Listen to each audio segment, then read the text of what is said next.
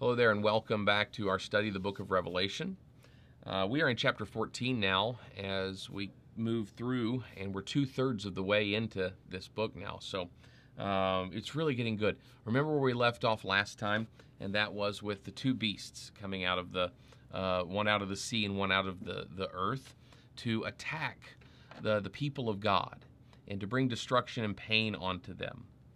And um, in chapter 14, we see a theme, and the theme is that we're not alone. Because in the midst of this battle scene, in the midst of this pain, we look up and we see something. Let's begin reading. Then I looked, and behold, on Mount Zion stood the Lamb, and with him 144,000 who had his name and his father's name written on their foreheads. And I heard a voice from heaven, like the roar of many waters, like the sound of loud thunder. The voice I heard was like the sound of harpists playing their harps and they were singing a new song before the throne and before the four living creatures and before the elders. So here's the Lamb. What a strange thing to see in a battle scene, but yet that's what we see. And this isn't the cavalry riding over the hill to save the day. Okay, this is Jesus. And he's on Mount Zion. Where is Mount Zion? A lot of people have speculated. Well, uh, Jerusalem, or it's a city of some sort, or something like that, or an actual mountain. Um, Mount Zion is just the place where God dwells. Okay, in Scripture, we see Mount Zion referenced. Um, it is just where God is. And look who's there with him. On Mount Zion stands the Lamb, and with him what? 144,000 who have his name. Now, the 144,000, obviously, again, numbers are not literal in Revelation, okay? What are we talking about? Remember, the number 12 is the number of religion in, in Semitic culture. That's why we have 12 tribes you have the 12 elders, you have 12 apostles, etc. And so 144 is 12 times 12. So we have a repetition and an emphasis of, of the faithful. And then by a factor of 10, meaning it's a lot. Okay, so the fullness of the faithful. All of God's people are there. Now that's strange because right now we are here, right?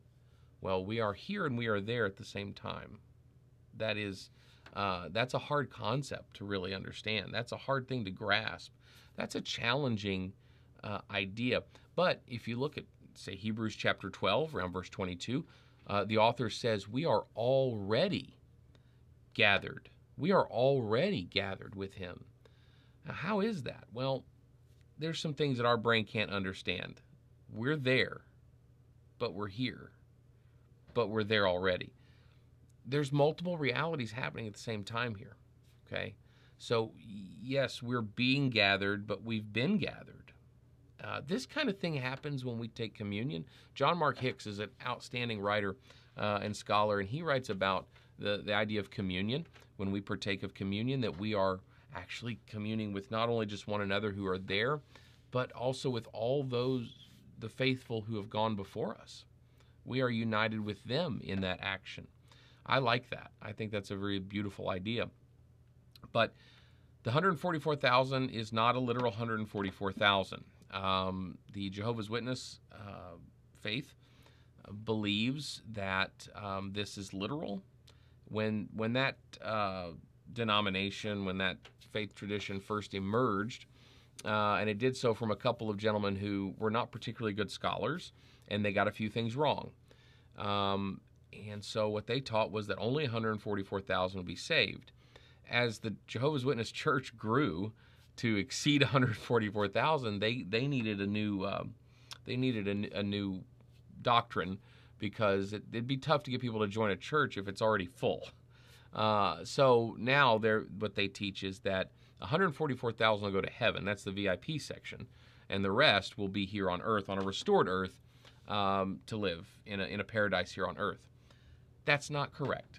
Okay, they've, they've made a mistake there. And I'm not trying to be rude, but they're wrong. Uh, that's not what this means. It means the fullness of all the faithful will be gathered with Jesus where God dwells Mount Zion, the Lamb, the 144,000. We're going to be with God, and in some ways, the faithful already are with God. Present tense, past tense, and future tense all happen together here. Uh, and then he hears this voice from heaven, and it's like the roar of many waters, like the sound of thunder, uh, like the sound of harpists playing. We don't think of harps as being loud, Uh, but indeed, uh, that's how John described it. Something about what he's seeing and hearing is beyond description. It's like the water, it's like the thunder. Those would have been typical ways that Jewish writers expressed noise, loud noise, because they didn't have cars and airplanes and trains to express loud noise. So it's water and it is thunder and it's the harps playing. It's just a cacophony of sound, it, it it's ringing out. And uh, they were singing a new song before the throne and before the four living creatures and before the elders. What is this new song that we're going to read about? Well, it's a, it's well, we'll read later. It's it's a good news. It's the gospel. They're singing a new song before the throne and the four living creatures before the elders. No one could learn that song except the 144,000 who had been redeemed from earth.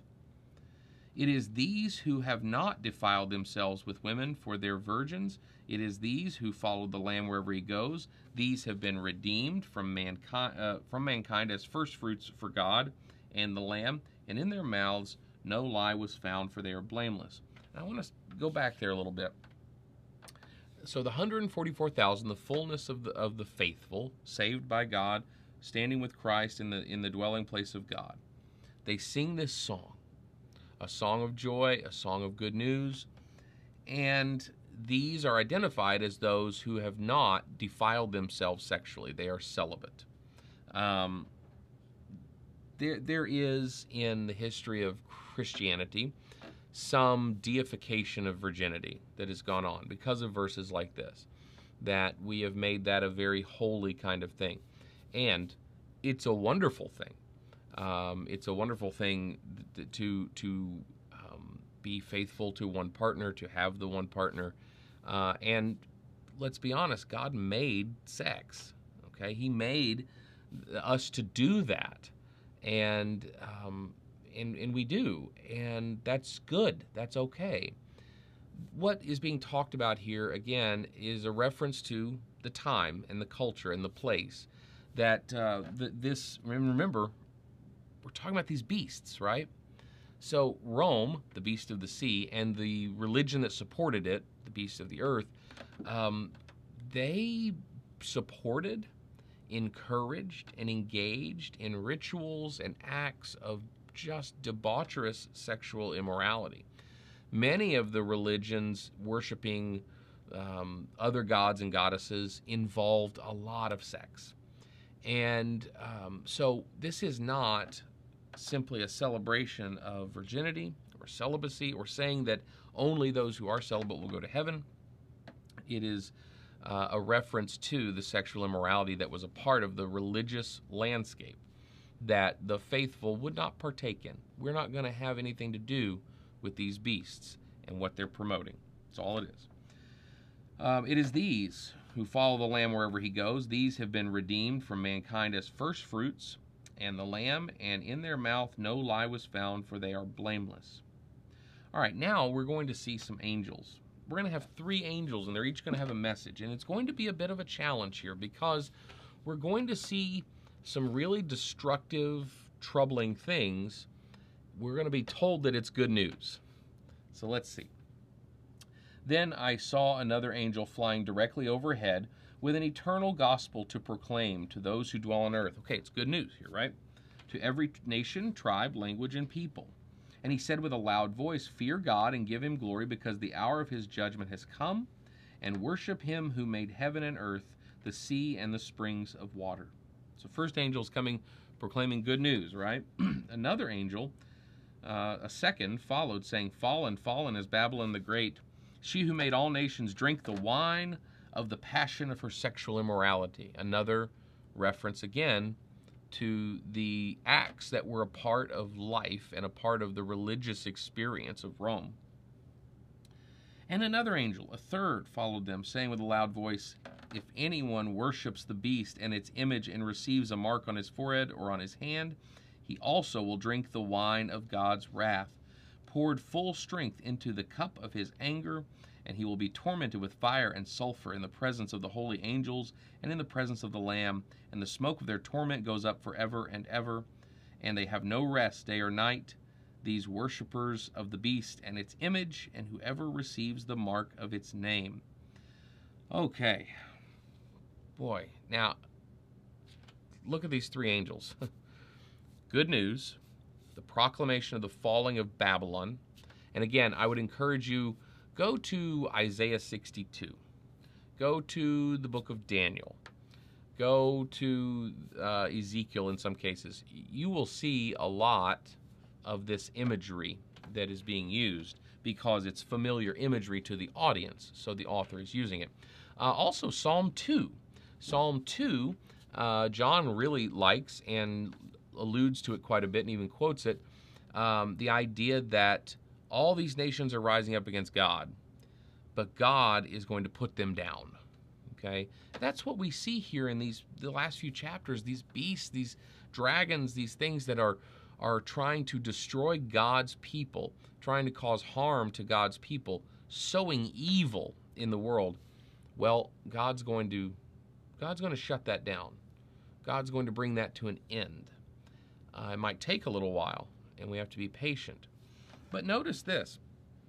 Here, here we have an angel bringing the gospel, the good news, one proclaiming the falling of, of the empire of Rome, and the next describing the punishment. It looks as though we have a scene where God is sitting, along with the angels approving, the torment and torture of the bad guys. And we're just watching them burn in sulfur. Um, and we can get into why that, I mean, sulfur burns. It burns and it stinks and it burns hot. And um, we won't get into all that. But this scene is a little disturbing. How is judgment good news? Because we think of it like that scene I just described God sitting and observing and, and taking great pleasure in the pain of. These are not people. Let's remember that. This is not a literal description of, of an image that, that uh, we're going to see or that we can expect. These are not people. This is meant to inform us about what God was going to do to the enemies of, of Jesus and the enemies of his people. He was going to bring their destruction. He was going to put a stop to them. Okay, so again, we think of this as hell, and boy, there's some misconceptions about hell, but we think of this as hell. We get a lot of our imagery of hell from these kinds of verses. Um, the, the idea of the, the grapes of wrath, um, both both the, the novel and the uh, the line of the song, we get from these verses. Um, we think of this as people and then it becomes a torture pit that God is is watching with glee. It's not that. These aren't people. This is a nation. This is an empire. These are evildoers. And he's not talking about a literal torture. He's talking about bringing them to an end, collapsing them. Because what happened when cities went away in that time? They burned. When they were conquered, when they were pillaged, they were burned. You would travel down the road, and in the distance, the city you were going to, you just see a pillar of smoke, and you know it's gone. It's not there. Go somewhere else. It happened all the time. So, this idea that they would be left in ruins, that they would be left in ashes, very, very recognizable and very relevant. Verse uh, 12 Here is a call for the endurance of the saints, for those who keep the commandments of God and their faith in Jesus. And I heard a voice from heaven saying, Write this Blessed are the dead who die in the Lord from now on. Blessed indeed, says the Spirit, that they may rest from their labors, for their deeds follow them. Then I looked, and behold, a white cloud, and seated on the cloud, one like a son of man, with a golden crown on his head and a sharp sickle in his hand. And another angel came out of the temple, calling with a loud voice to him who sat on the cloud, Put your sickle, put in your sickle and reap, for the hour to reap has come, for the harvest of the earth is fully ripe. Um, notice why we see Jesus coming on a cloud here, um, because when things come from the air, they are not capable of being stopped. At least they're harder. It's one of the reasons why, uh, in the history of military affairs, uh, nations that achieved prominence with an air force became suddenly very powerful because they're able to go anywhere and they're able to attack from an advantageous position. People come on land, you can stop them a lot of ways. People come from the sea, you can stop them a lot of ways. You can't stop from the air. Jesus comes on the cloud, and um, he can't be stopped. It's inevitable. And he comes, and there is this sickle And now we're going to reap. We're going to harvest the earth. So he sat on the cloud, swung his sickle across the earth, and the earth was reaped. Then another angel came out of the temple in heaven, and he too had a sharp sickle. And another angel came from, out from the altar. The angel has authority over the fire. And he called with a loud voice to the one who had the sharp sickle Put in your sickle and gather the clusters from the vine of the earth, for its grapes are ripe. So the angel swung his sickle across the earth and gathered the grape harvest of the earth and threw it into the great winepress of the wrath of God. And the winepress was trodden outside the city, and blood flowed from the winepress as high as a horse's bridle for 600 stadia. 600 stadia, it's like uh, 180 miles, something like that. Don't get hung up on the number, okay? Um, wow. Here we have a reaping, a harvest, a wine press, and blood. What are we talking about? I want you to remember a story from um, the, the, the book of Exodus and the Israelites. Remember, Moses went up on the mountain to receive the law from God. He was up there a little while, and the people got impatient, and the people built an, uh, an idol, the golden calf. When Moses returned, and was became angry. Um, and after God gave him the backup tablets, um, there was a punishment for the people. They had to melt down and burn that altar, that idol. They had to take the ashes and mix it with water, and they had to drink it. That's interesting. That's a weird kind of punishment, but that's the punishment of Revelation chapter 14 we see these grapes of wrath and these grapes being pressed out and this harvest and God is saying I'm going to I'm going to put an end to the evil doer. And the evil doer will be undone by his own evil. Okay? That's what we're talking about. All of the evil and and, and make no mistake, uh, Romans or excuse me, Hebrews chapter 13 Nope, excuse me, Romans chapter 13. I'm sorry, I'm teaching Hebrews class at the same time. Romans chapter 13 talks about our relationship with our civic government and God's role in all of that. Make no mistake, there are evildoers, there are evil empires, there are evil people doing evil deeds for their own benefit. And God says, for those who do harm, I will make them drink what they have made. Their own evil will come back to destroy them. That's been true in the history of the world. Um, look, we we sometimes get hung up on a lot of things that don't matter. We get hung up on social issues, political issues. Uh, we find ourselves distracted. What matters is Jesus. What matters is a promise. What matters is the good news that the evil will be undone the evil will be destroyed whether it's a whether it's a government force or whether it's uh, what whatever evil will be undone and it will be undone by its own evil that's what that's what chapter 14 says and they will drink what they made they will drink what they made just like the israelites did when they built that golden calf and just like the evildoers will do and don't worry about the hyperbole remember we're using symbols and visions and hyperbole and all this blood. It's a lot of blood. That's the point. It's a lot of bloodshed that's happening because a lot of evil is being dealt with. That's what God promises. That's the good news of judgment. That Jesus is going to come and make all of it right. And we're going to win. Chapter 15, we move on to it. now. See, oof, chapter 15. Now we get um, it's not seven brides for seven brothers, it's seven plagues for seven angels, uh, chapter 15.